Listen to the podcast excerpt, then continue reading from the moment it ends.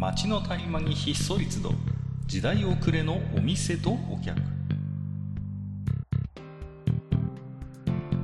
タバコ取り出し足を止めても聞こえてくるのはざれ言ばかり。煙の先に何かあるのか空っぽなのか。ようこそマッチ横丁へ。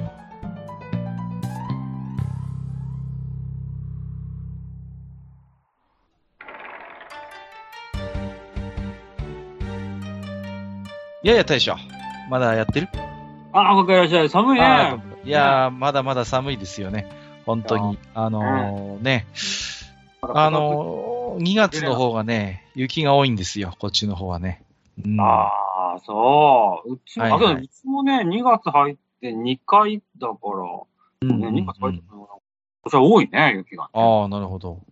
あのー今日もね、えー、カウンターの隅っこの方にもう一方、常連の方いらっしゃるんですけどね。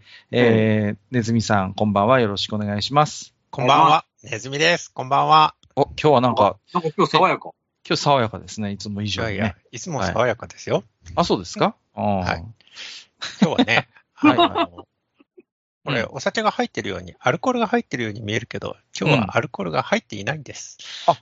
これは珍しいですね。大そうなんです。体、マッチの収録の時ってねずみさん大体こう飲んでる場合が多いんですけど、そうです今ね。必ずそうするようにしてたんですけど、今ちょっと訳あってね。わけあってね、なんかね。そうそうそう。そのようですね。はい。はい。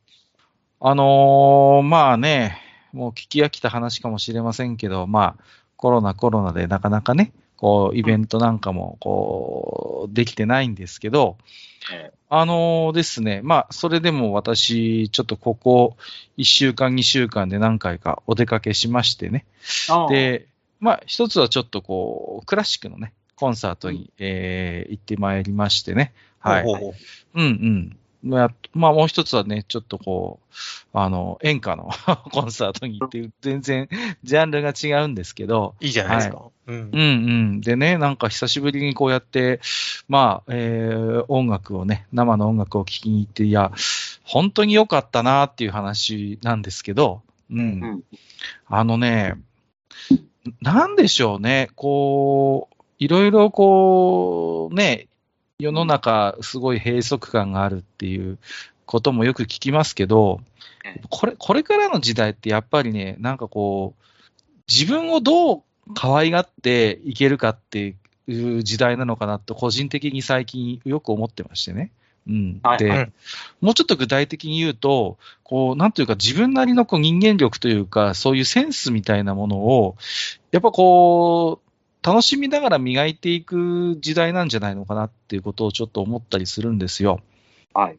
うん。でね、じゃあそれがじゃあ、そのクラシックのコンサートとか演歌のコンサートとどうつながってくるかって話なんですけど、あのー例えばね、まあ、クラシックのコンサートに行って、まあ当然プログラムがあるわけじゃないですか。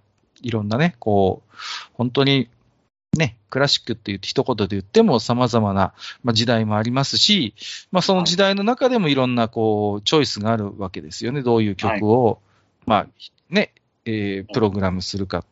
で、そういうのって、まあすごい簡単な言い方をしてしまうと、やっぱりこう、演奏者側のセンスの話なわけですよね。こう、じゃあ、まあまあ。うんうん。こういうコンサート、例えばね、まあ僕は地方都市に住んでますけど、こういう時期に、こういう地方都市でこういうコンサートするときに、じゃあ、どういう曲をチョイスするかって、まあある意味こう、そういう工業主さんとか演奏者の方のセンスで決まってくるわけじゃないですか。うんうん。で、そういうセンスに触れるのって、実はすごい大事なことで、あのーこういう時にどういう曲をチョイスして我々に届けてくれるのかっていうことを、こう知るってすごい、実は大事なことだなって、しみじみ思ったんですよね。うん。うん。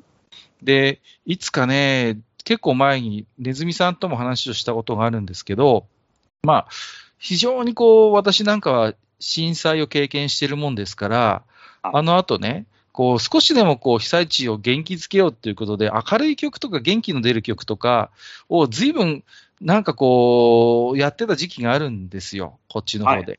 うん。で、ね、何かそういう演奏会に行けば、少しでも、こう、ね、励ますために明るい曲をっっていう傾向がちょっと実はあって、それを実はね、じゃあ地元の人たちがどこまで望んでいたのかっていうと、僕はちょっと大いに疑問に残るところがあってね。ううんそんなた、うん、そんな単純な話ではやっぱりないんですよ。実際当事者としてはね。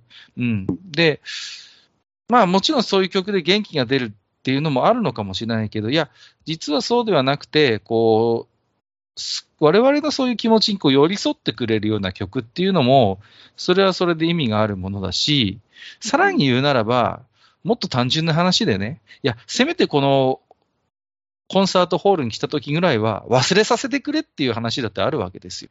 うん。わざわざ、わざわざそういう、こうね、まあ大きなそういう災害とか、まあ災害に限らずですけど、そういうことが起こった時に、それとまあ絡めて、こう、プログラムを組むのも、まあ一つの方法でしょう。でも僕はあえてそれとは関係なくて、そのね、そういうことを忘れさせてくれる時間を提供するのっていうの、これも立派な一つ、表現者、演奏者のスタイルとして僕は意味のあることだと思ってるんですよ。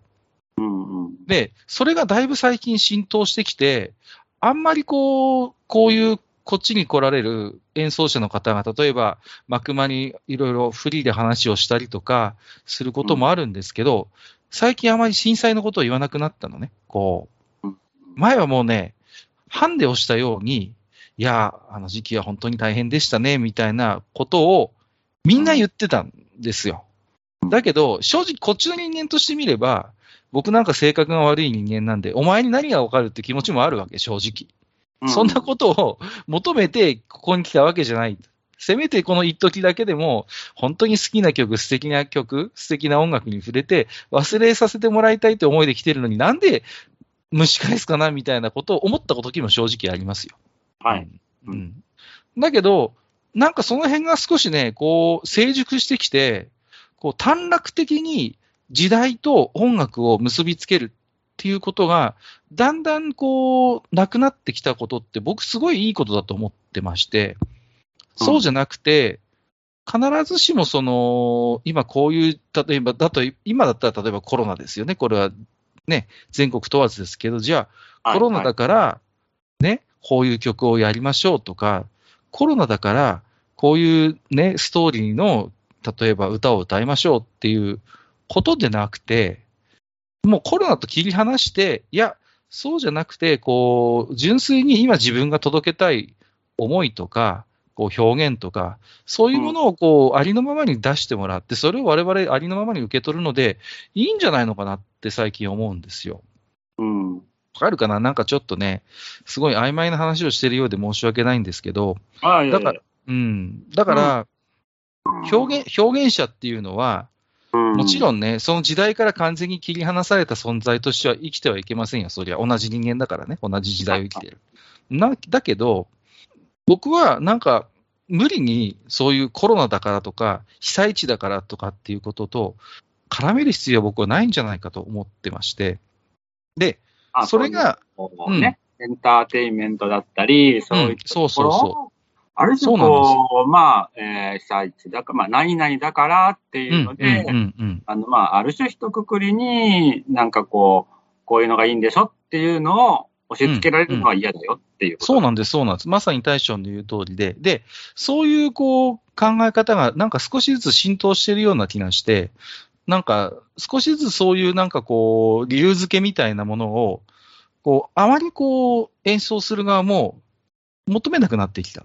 うん。今、自分がこう伝えたいもの、うんそういう、うん、を純粋にこう伝える、あるいは表現したいものを表現するものをただ受け止めるっていうことで、いいんじゃないのかなってこう思うんです。で、我々としては、僕なんかはどっちかというと、そういう、じゃあ、表現者たちの、やっぱりそういうセンスみたいなものをに触れたい。で、それによって何か磨かれるものがあって、自分の中で。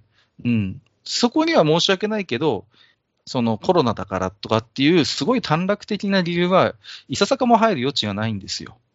うん。うん。まあネズミさんもね。なんだろうんそれはうん僕よりもネズミさんの方が、いやいやいや、取りやすいのかなと思ったいやいや、ねそんなことないですよ。大将も大将でいろいろこれの感想とか聞いてみたいし、まあ、はいネズミさんもネズミさんでいろいろね、いや、それは閣下違うよっていうのもあるのかもしれないし、ただ、僕はそんなに難しいことを言うつもりはなくて、ただ、純粋に、単純にそういう場に行って、音楽のシャワーを浴びて、すごい、久しぶりになんかこう気持ちが良くなって、ああ、やっぱりいいなっていうね、うん。そこに実はコロナのこの字もなかったし、被災地の日の字もなかったんだけど、それが逆にすごい良かったっていうね。なんかそういう不思議な温かい思いに触れたもんですから、まあね、うん。あの、そうね、どうなんだろう。まあ、ネズミさんはね、どうなのちょっと話しづらいのかな。よくわかんないけど。い、や、まあ、ネズミさん逆に話しづらいかもしれないけどさ、僕なんかは、まあ、正味な話、僕、まあ、あの、閣下とは違う意味でうちは被災地をもうんううん過去2そうね。回、うん3回か。はいはいはい。今年もどうなるかわかんないっていううので、ん。あの、だ、うーん、どうなんだろう。それと音楽っていうのをそもそも僕はもう結びつけてないんだけど、今回音楽、それだから音楽それでそれでいいんだと思うんですよ。うん。で、なんていうのかな。あの、もう別個の問題なんだよね、正直。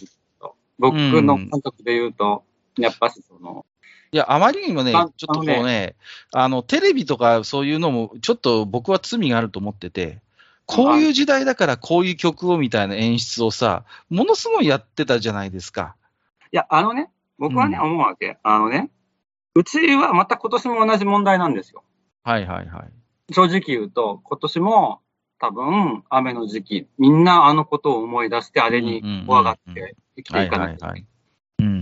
私の町は、あの、河川の工事とかめっちゃやってるけど、うんうんそれ、で、ま、うん耐えられるやろう、だろうか。で、あの、僕の町、僕の今住んでるところも少し、あの、ちょっとだけ、あの、離れ、離れた、10キロぐらいなんで、同じ市内、市内なんだけど、そこがね、あの、去年、あ去年も一昨年も、その前の豪雨の時もめ、すごく被害が受けてて、で、あの、橋自体が一本流されちゃって、うんうんうん街のその、ある種、こうね、あの、シンボル、シンボルになってたような、こう、まあ、観光名所にもなってたようなシンボリックな橋が一個あって、で、そこが流されて、で、ようやく今年再建しましたっていうニュースが出てて、で、その時にね、あの、なんていうのかな、うん、多分、もともとこ、まあ、転勤とかで来た人たちは違うと思うんだけど、うちらみたいなね、僕らみたいなもともと住んでる人たちからすると、また流れるんやないやろうかっていうものなんですよね。その橋ね。うんうん。また流されるんやなかろうかと。まだ河川工事全然終わっとらんやんと。何も終わってないやんっていう感じなんですよ。実際ね。うんけどなんかこう、確かにその観光外の人たちからするとそうなんだと思う。ね、やっぱし何かこう目玉になるようなものを早く取り戻したいっていう気持ちはわかる。けどなんかね、それが大丈夫なんだろうかっていう、なんかちょっと僕、あの、それちょっと距離がある僕らなんかはちょっと思ってしまったりとかする。でそういうことをあの災害とかに関してぐるぐるぐるぐる思っちゃうんですよね。うちの町にいる人たちってきっと。うんうんでうんあの逆に言えば、さっきね、あの、コロナとか、ね、震災のね、被災地っていうのが音楽の間には入る隙間もないっていうぐらい、私たちの中にもある意味その被災その災害とか自然、まあうちらは豪雨だけど、一番ね、もう本当にもう何回も被害を受けてる豪雨なんだけど、私の町は。に、音楽っていうのが入る子も隙がない。うん逆に。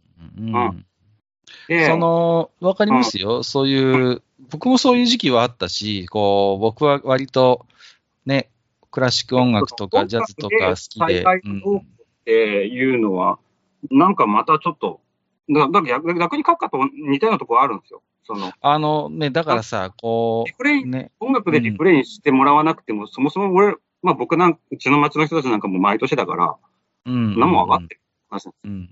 あのでもね、決してでも、でもね、その音楽が別に無力かっていうことを僕も言いたいわけじゃなくて、その音楽は音楽としてあるのよ、そこに。ね。で、あって、でも、その音楽が何かに寄り添わなきゃいけない理由はないと思ってるんですよ。その、人によってそれは様々じゃないですか。その A という音楽があったときに、じゃあそれをね、じゃあ、ねね、元気をもらう音楽って多分10人いりゃ10人違うし、そうそう、そうなんだ。だからさ、そういう曲をいいと思う B さんがいて、別になんとも思わない C さんがいて、むしろその曲は嫌悪感を覚える D さんがいるって別に普通の状況じゃないですか。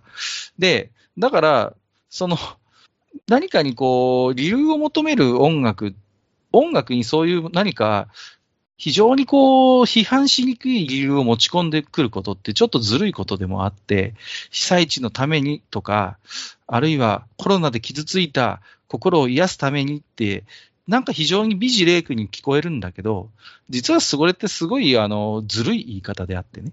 うん ずるいの俺らが性格悪いみたいに聞こえちゃうけどね。いやいやいや、でもずるいのよ、それって。だって、じゃあ、そのための音楽ですって言われて、それが、じゃあ、自分自身にとって正直ちょっとこう、なんとも、んなら、なん、なんのこう、感情も邪気しないものである場合もあるだろうし、それは。ね、それが人によっては力になるっていうのもあるでしょう。だけどさ、それって、ジッパ人からげにできるものではないでしょ。だから僕はそういうものを音楽に求めるのっていうのはちょっと違うと思っていて、音楽は音楽としてただそこにあるだけでいいと思ってるんですよ。むしろそこにアプローチをする人間は我々の側の責任であってね。そう。自分が好きな、例えばアーティストが来るんだったら、それに行って、その素敵な時間に用意しれるのでいいじゃないですか。それをね、何も音楽の側から、では今はコロナですからこういう曲をいかがですか？どうですか？皆さんって、音楽の方から、そうやってこう、変な話、理由を持ち出してくるのは、果たしてじゃあ、それを本当に演奏する側が望んでいるのかと言われたら、むしろそういう人は少数派であって、何か工業主なり何か他のそういう事情がね、そういう理由を持ち出しているような気がしてならないんですよ。となると、ううんん。あの、今言ってるようなこととかにしても、ちょっと今日の話題でね、頭の中ふって思ったのが、まあ、まあ、いろ、まあね、こ多分ね、いろんな人からなんか言われそうで、まあ、マジで言わない方がいいのかな、どうなのかな。まあ、いいや。あのね、あの、なんかな、その、一時期なんだろう、あの、その、なんかかさ、こう、あのコロナがちょっと下火になった時とか、オリンピック前とか、なんかそのコロナに打ち勝ったなんとかみたいな言葉がテレビとかでもよく出てたけど、なんかそれをちょっと今ふっと思い出しちゃったなって思ってね。うん。あの、まあココロナにね、打ち勝つとか負けないって、まあ、あくまでも個人的、ごくごく個人的な話なんですよ、それって。で、そういう言葉を支えにして頑張る人がいたってもちろんいいし、でも、じゃあ、うん。みんみんながみんなコロナに打ち勝つとか、負けないって、あの、正直ほっといてくれよっていう人もいっぱいいると思うし、だから、あの、なんでそれがね、例えば音楽と芸術とか表現になった時に、そういうものを、こう、大冗談に構えて持ち出してくるのがまだあるのかなっていうのは、正直思うんです。で、僕は、だから今日話したいのは、なんか、すごい実はシンプルな話で、ただただ好きな音楽、好きな表現を聞いて、あよかったなと思うし、それがいいなと思える自分自身のセンスを愛したいのよね。そういう。で、そうやって自分をかわ可愛がることがすごい実は大事であって、うんあ、の、うん。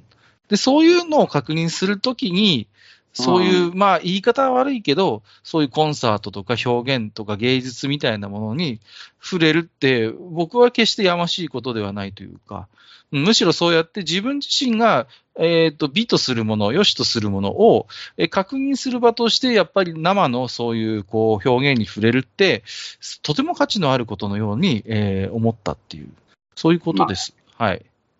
まあ、あのね、多分ネズミさんはすごいコメントしにくい今日話題を僕はわざと持ち出して、持ち出してきてますけど、あの、いやそもそもそも全然声も聞こえませんけど、い生き生きてます？いらっしゃいます？ん生きてるのか。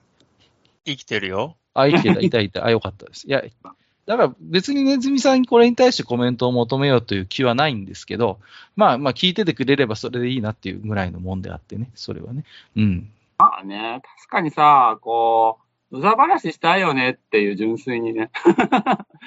そういうのいや、あ。の、うん、だからそれもちょっとに実は似たようなところがあって、変な話さ、こう、コンサートってある意味一方通行じゃないですか。やっぱり表現したい側が表現をしてそれをこう受け止める。じゃこちらは何かそれに対して反応できるかって言ったら、まあ、せいぜい拍手をするぐらいなんですよ。その場でできることってね。だけどさ、例えばそうやって、まあ、こういう機会があってよかったんだよね、みたいな話をこういうね、まあ、うん僕の友達にこうやって話、今まさにそうしているように、話をすることって、なんかすごいこう、また、これは一つのおリアクションとして意味のあることであって、もっともっとね、なんかこう自分が素敵だったなって思う体験をもっと僕は人と共有するべきだと僕は思ってます。うん。で、それがなんかこう自分が好きなものの仲間で連なっているコミュニティっていうことではなくて、いろんな人が自分が素敵だなと思うことを勝手勝手に喋っていいと思ってるんですよ。で、そういう中で、なんかこう、一つの優しい何かこうね、緩やかなつながりみたいなものがあればいいじゃないですか。で、そこに対して何の責任も求めないし、あの、何かそれに対、それによって何かが拘束されるっていうことはもちろんないんだけれども、うんうんうん。だから、もっともっと自分が好きだというものを、人はもっと不用意に発信していいと思ってます。うん。という話。な なるほど。はい。まあ、えっ、とねはいとにかく、その音楽とか表現みたいなものに、こう、安易にね、肩書きとか理由とかを持ち出すのって、すごい僕危ないことだと思ってます。うん。かつてね、なんとなく言ってる意味はわかるかな、俺も。うん、例えば、映画で言えばリーフェンシュタール、あるいは音楽で言えばワーグナーといったような、ああいうこう、何かそこにこう政治的な理由を見うん見出すことって、すごい危ないことじゃないですか。やっぱりあの時代を考えても。うん。で、今まさにウクライナでも同じようなことが起こっていて、なんかこう国威を発揚するね、こう、やっぱり歌謡曲とかがあるんですって。で、そういうのをね、すごいガンガンラジオで流してるってさ、えー何年前、そんなこと未だにやってんだって、そういう、そのニュースを見たときにすごい怖い思いになって、なんかそういうね、こう、理由付けっていうかにさせられたり、動機付けにさせられるのって、すごいなんかね、リスキーなことだし、本当にそういうことを安易に手に染めてしまうんですよ、そういう大きな共同体ってやつはさ。思うのは、確かにまあ、今、閣下が持ち出してきた例を言うと、それって、芸術とかね、そういう表現をしている人が、権力と、ある種のこう、何らかの結びつきっていうものができた上で、まあ、そういったね、あの、効果が生まれたっていうことだと、俺は認識してるわけ。うん。僕はねうんいいと思いますよ。で、うん。だけど、だけだから、で、だからといって、じゃあ音楽がせ政治的なことを言っちゃダメか？映画が政治的なことを言っちゃダメか？絵画が政治的なことそれは、を書いちゃダメか？そのこと自体は別に、それを目的としている、作るんだったら、それは別の問題ですよ。それを僕は正直好まな好まないけど、そういうものをつ作る人もいるでしょ。それがいいのよ。そうじゃなくて、もともとあったものに、後からこう持ち込んでくるっていうの、そういうこう理由とか、理由としてをつけてくるってそう。方向性みたいなものをさ、それって、全然自由なことじゃないじゃないですか。その、まあね、それはね、うん確かにうう思う。うんうん。だから、変な話、こう、そういう後から解釈をつとつけて、何かそれに公式的なレッテルを貼って、なんか著名とされる評論家がそんなことを言い出して、みんなが、あ、そうだそうだって言い始めるのって、すごいその、ある種の、ね、そう、ある種のそういう表現の自由みたいなものを完全に無視した、割と暴挙のような気がしてね。うんだから、そうじゃなくて、もっともっとほん自由だ、一番自由であるべき部分なのに、それがある意味その自由であるがゆえに、簡単に理由付けを許してしまって、ある種の方向性をそこの中に、こう、意図的に見出させてしまうっていうのは、あそうだね。作者とかね、うんだあの人がそういうならまだしも、なんか別の他人が、なんかね、あの、外からそういうのをペチョって貼るっていうのは違うでしょうってそう、だそれでコインの裏表じゃないですか、ある意味。その被災地に寄り添うコロナで傷ついた心を励ます表現ってさ、一歩間違えばさ、同じことだと思うのよ、それって。あうんね？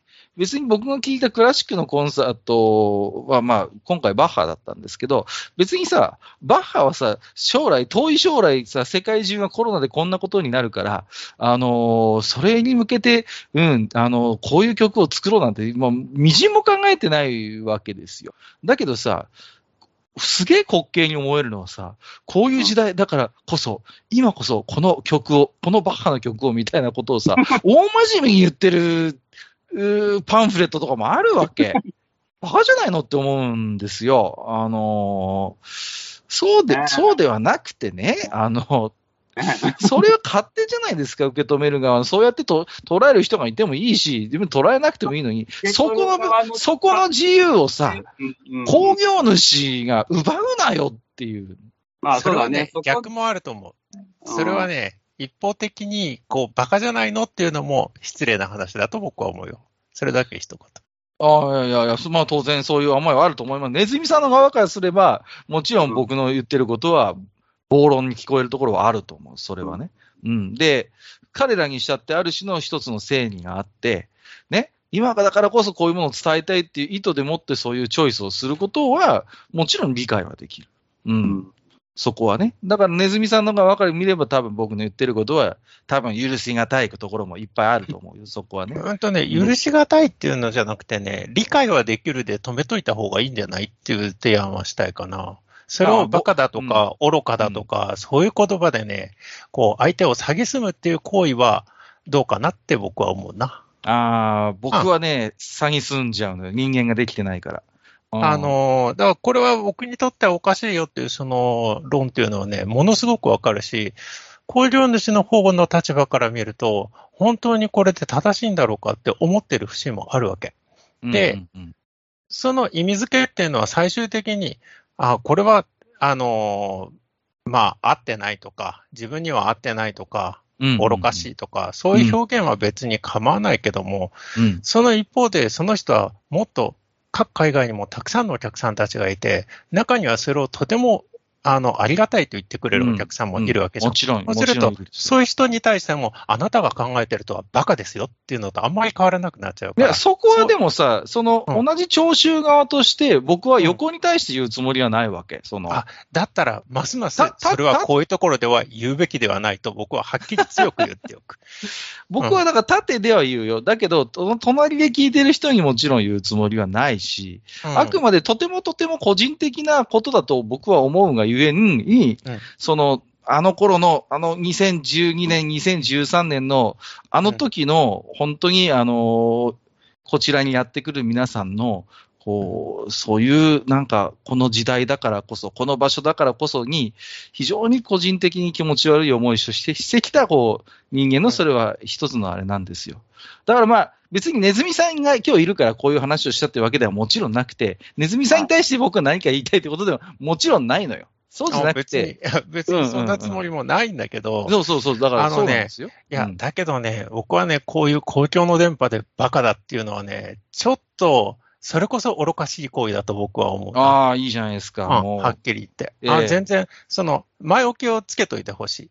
さっきの言い方だと、こんなもん聞くやつはみんなバカだって言い方に聞こえるから、それはね、中にはとてもね、気持ち悪い思いをした人もいるんじゃないかなって思うし、いいと思います主の立場に対、工場主の立場が、うん、それは合ってないなとかね、言われるのはね、全然それは今後のためになるから、まあ、それに対して、あの、ムカつく人もたくさんいるだろうとは思うんだけども、でしょうね、今の言い方だとちょっと違うんじゃないかなって思ったから思わず言ってしまった。いやいやいや。僕同じように言われて、まあ同じような演奏会実際に作ってきたし、うんうん、そこの意味っていうのは一体何なんだろうっていうのは、やっぱりすごくその場でフィールドワークして、みんながどう考えてるかっていうのは、やっぱりなんだろう、その人たちにしかわからないその気持ちとその文脈っていうのがあるわけじゃないですか。うんうん、そこに無理やりね、これが、まあ、なんでしょう、工場主の方にしてみたら、特に営利団体だったら、それが売れてくれないと困るわけだよね。うん、もちろん、ね、だから、昔売れたからっていう、そのね、あの、なんていうのかな、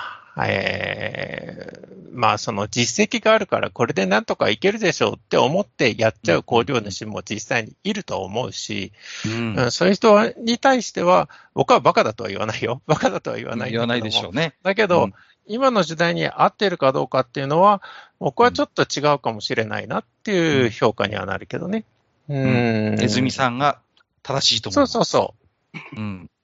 なんか、だから。私は、だから、その、うん、うん、あの、あくまでね、本当に、すごい、こう、汚い言葉で言いましたけれども、うん、あの、ネズミさんの肌感覚で捉えてるところっていうのは実際のところだと思うし、その、まあね、だから、なんだろうな、なんであらゆるものにこう因果を求めようとするのかなって、特に一番それからこう自由であるべきと個人的には思う表現の世界において、なんかそこまでの物語とか因果を、こう、追求する理由がね、ずっとわかわからないんですこれ僕はね。その、うん。うんなんでそこにね、こう、ストーリーを求めるのかなっていうのを、ずっと僕はもう子供の頃から実は疑問があって、うん、で、うんそれがどんどんどんどん、こう、色濃くなってきてるじゃないですか、正直。うんうんまあ、あようやくちょっとそれがか今変わりつつあるけど、うんうん。だだからね、まあ僕みたいな人間は多分どちらかというとマイノリティなんでしょうけど、あのー結局何でもそうなのよ。スポーツにしたってそうだし、オリンピックだってそうだし、その、なんでもっともっとこう個人的な話に還元できないのかなっていうのがある。その、あまあ、それはわかるわ。なんで、なんで全てにこの時代と因果を持ち込むのかなっていうのを、なん、なんなんでしょうね。こう、みんなで同じとこを向いて、同じ考えを持ってると、なん、と思う、うん思い込むと安心できるのかしらね。いやー理由はまあ、いろいろあるんじゃないですか。僕はそこでは答えは求めようとはしないけど、まあ、あの僕はちなみに閣下と同じだよ。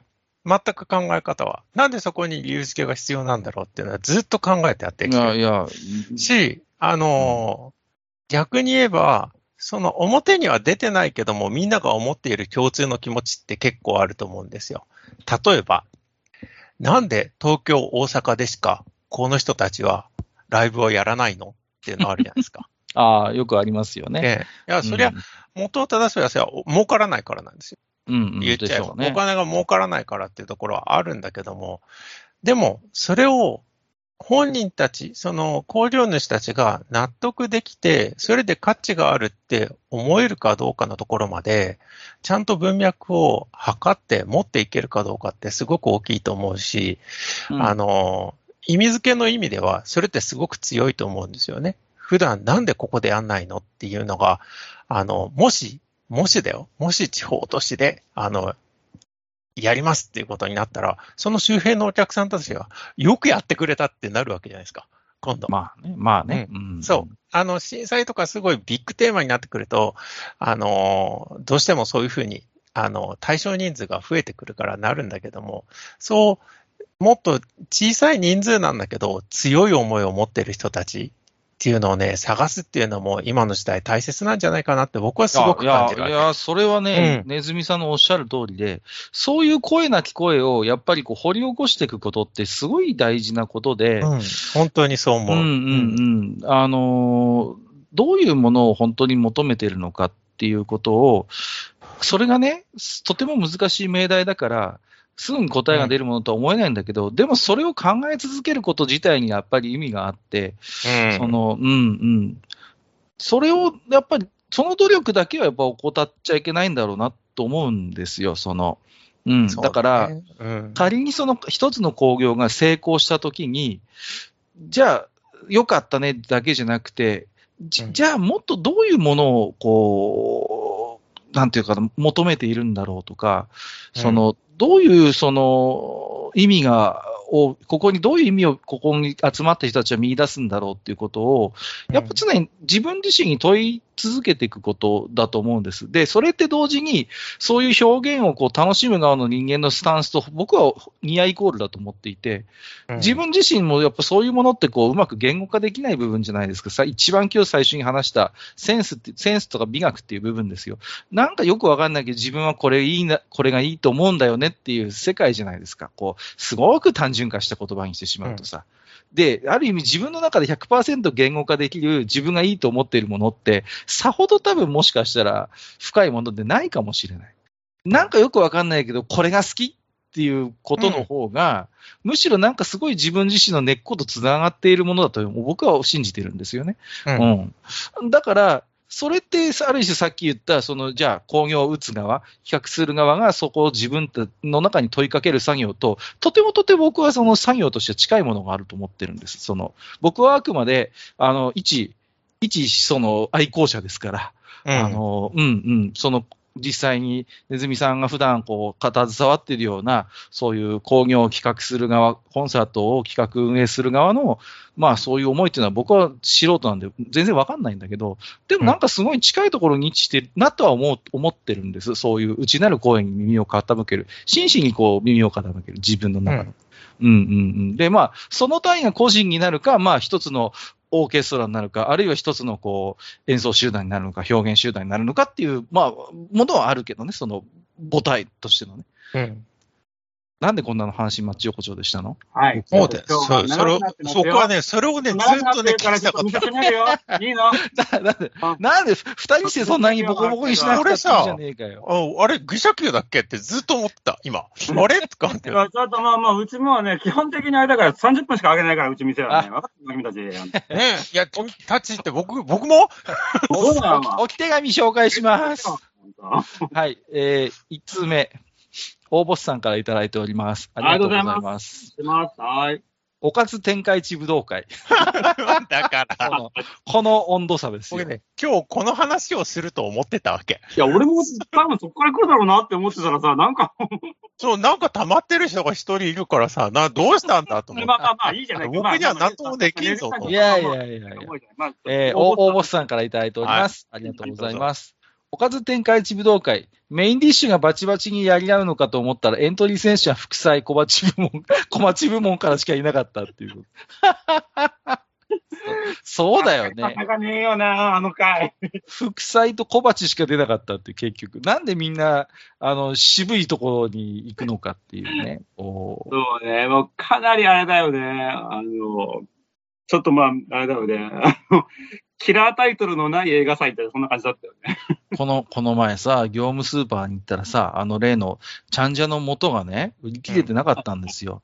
多分ね、マッチ横丁の影響でしょうね。皆さん、それで、行数に並んで買ったんじゃないのかなと僕はね、思ってるんですけど、うん。そんなことない？違うかな。ごめんね、えーおさんありがとう。はい。ね。スンズさんいただいております。ありがとうございます。おかず天下一はそぼろに一票ってことで、そぼろ。ね。カニそぼろもキラーだよね。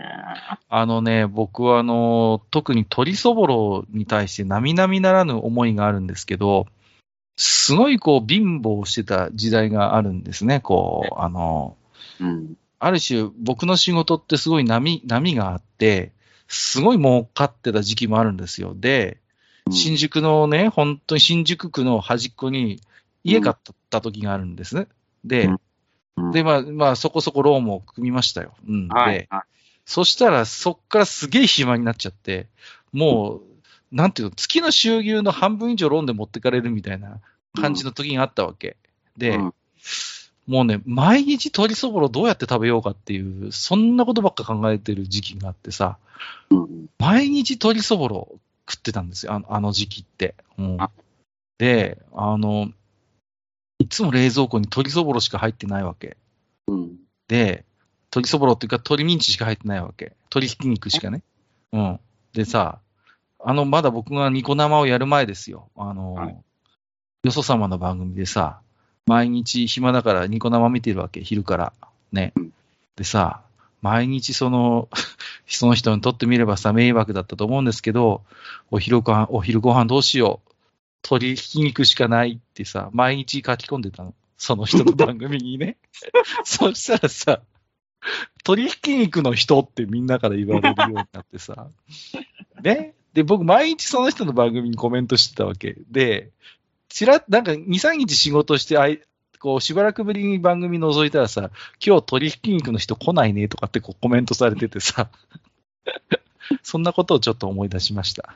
すいません。全然関係ない、関係ない話しました。ね。この辺はネズミさんはご存知かもしれません。僕のそんな頃を。え、あれでしょ？あの、放送をそのままにして、マクドナルドに行った人の放送でしょ？そうそうそうそうそう あそこでしょ？そう。懐かしいでしょ。そう。あれ、あれ僕です。あの、毎日鶏ひき肉しかないって喋ってたの。はいえーもう一品、えーっと、スンズさん。ひき肉炒めで天下取れませんか？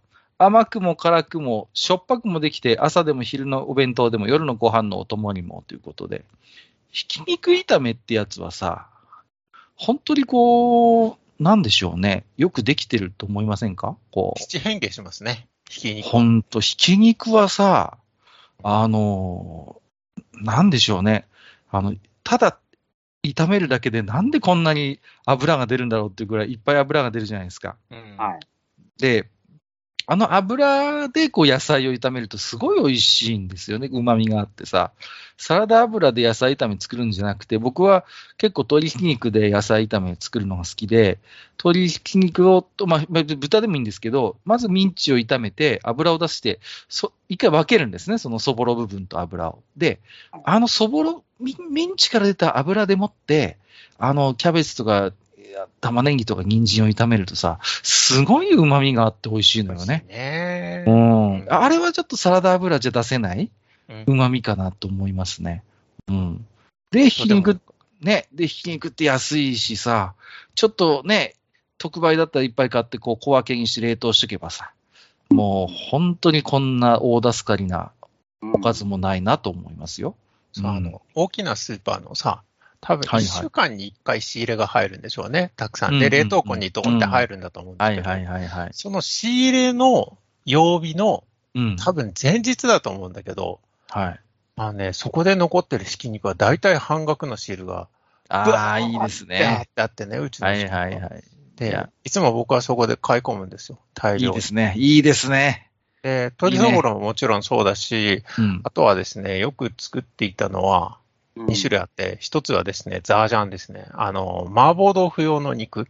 ああ、ありますね。ありますあります。はいはいはいはい。あの、陳健一さんのうんう YouTube んチャンネルで、あの、うちの店ではこうやって作ってますっていうのをね、はい、いいですね。勉強してですね、あはいの、はいはい。一時期ずっと持ってたし、あとはですね、うん最近はもうタコスにはまりまくってたので、はいはいはい。常にタコスミートが家にある状態でしたね。いいですね うんえーっと、お次はね、マーヤさんいただいております。はいはい。えーっと、ありがとうございます。うちも間近ですっていうことで、これはねずネズミさんのあれですね。はい。えー前は大きいのにつけてました。あ、やっぱここにもいらっしゃった。ネズミ方式。はい。今は置く場所が小さいので詰め替えて、えー間近の速乾いいですよ。本当にすぐ乾く。服の楽ちんっていうことで、あのー最近ありますよね。乾きがいい、こう、食器洗剤ってありますよね。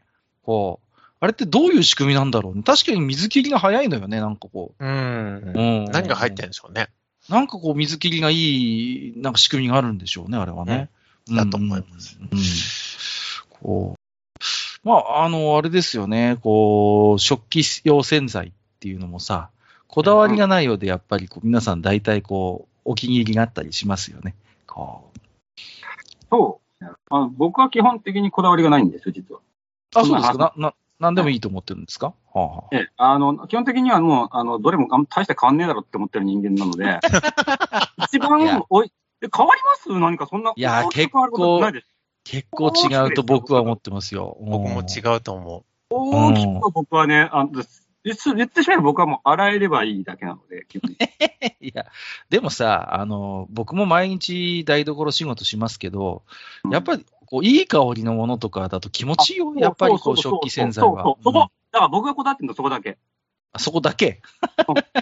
あと見た目。だから僕んちはもう常に、僕んちっていうか僕の部屋はね、常はいはいに、はい。あの、カエルのマークの洗剤。う。あ、フロッシュ。うん。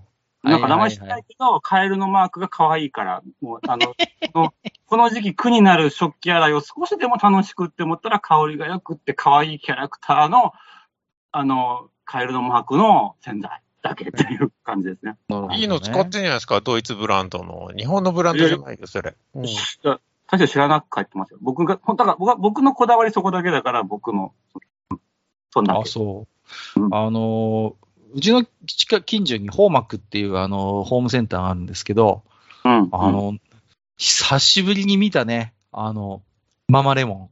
まだあるんだね。懐かしいな。まだあるんだよ、ママレモンがさ。もう、懐かしいで買っちゃったもんね、ママレモン。ママレモンがあると思ってさ。使うの？え？買っちゃって使うの？でさ、あの、で、蓋開けて、ああ、この匂い、この匂いと思ったんだけど、えー、結局使ってないっていう。ですよね。僕だってあ、あれだったもん。いつだったかレモン石鹸見見つけ、見つけて、うわ、懐かしいって思ったけど買わなかったですよ、俺。レモン石鹸はさ、あれだよね、あの、みかん入れてる赤色の網にこう入れてさ、こう、蛇口のところにぶら下げないとダメだよね、あれは。そうそう。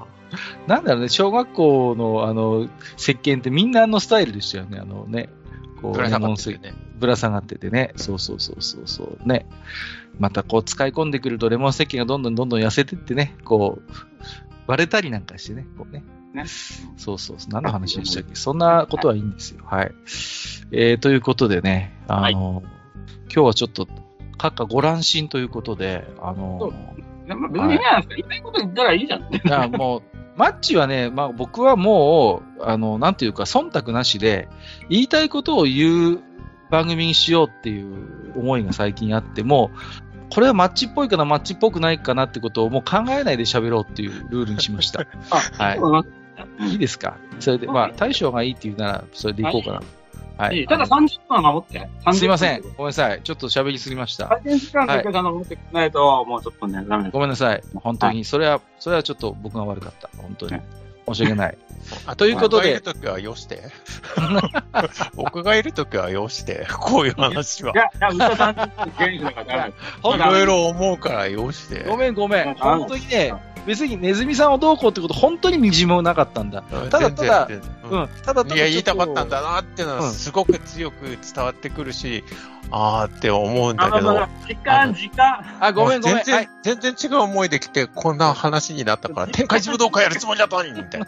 終、終了はいえー、ということで、えー今日も大将、えー、ネズミさん、ありがとうございました。ありがとうございました。さようなら。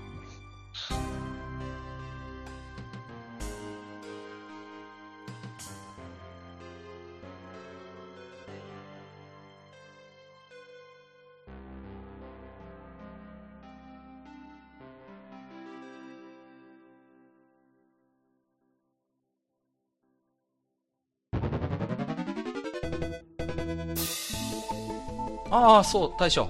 もう一つだけ。なんだ愛想そっかしいね。うんなんでもこのマッチ横丁、聞き手の方から置き手紙が届くそうじゃないですか。そうそう、不思議な話だ。いやいや別に不思議じゃないんですよ。で、えーと、どうすれば届くんですか？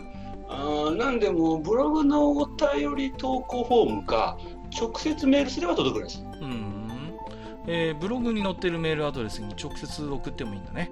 えー、何々メールアットマークマッチサイドドットネットか。mail アットマーク matchside ドットネット。ね。うん。公式ツイッターでは番組更新のご案内や予告が載るらしいし、ハッシュタグマッチ横丁をつけたつぶやきも番組で紹介する場合もあるみたいだよ。うん。じゃあ一応フォローしてみっか。皆様のお手紙、お待ちしております。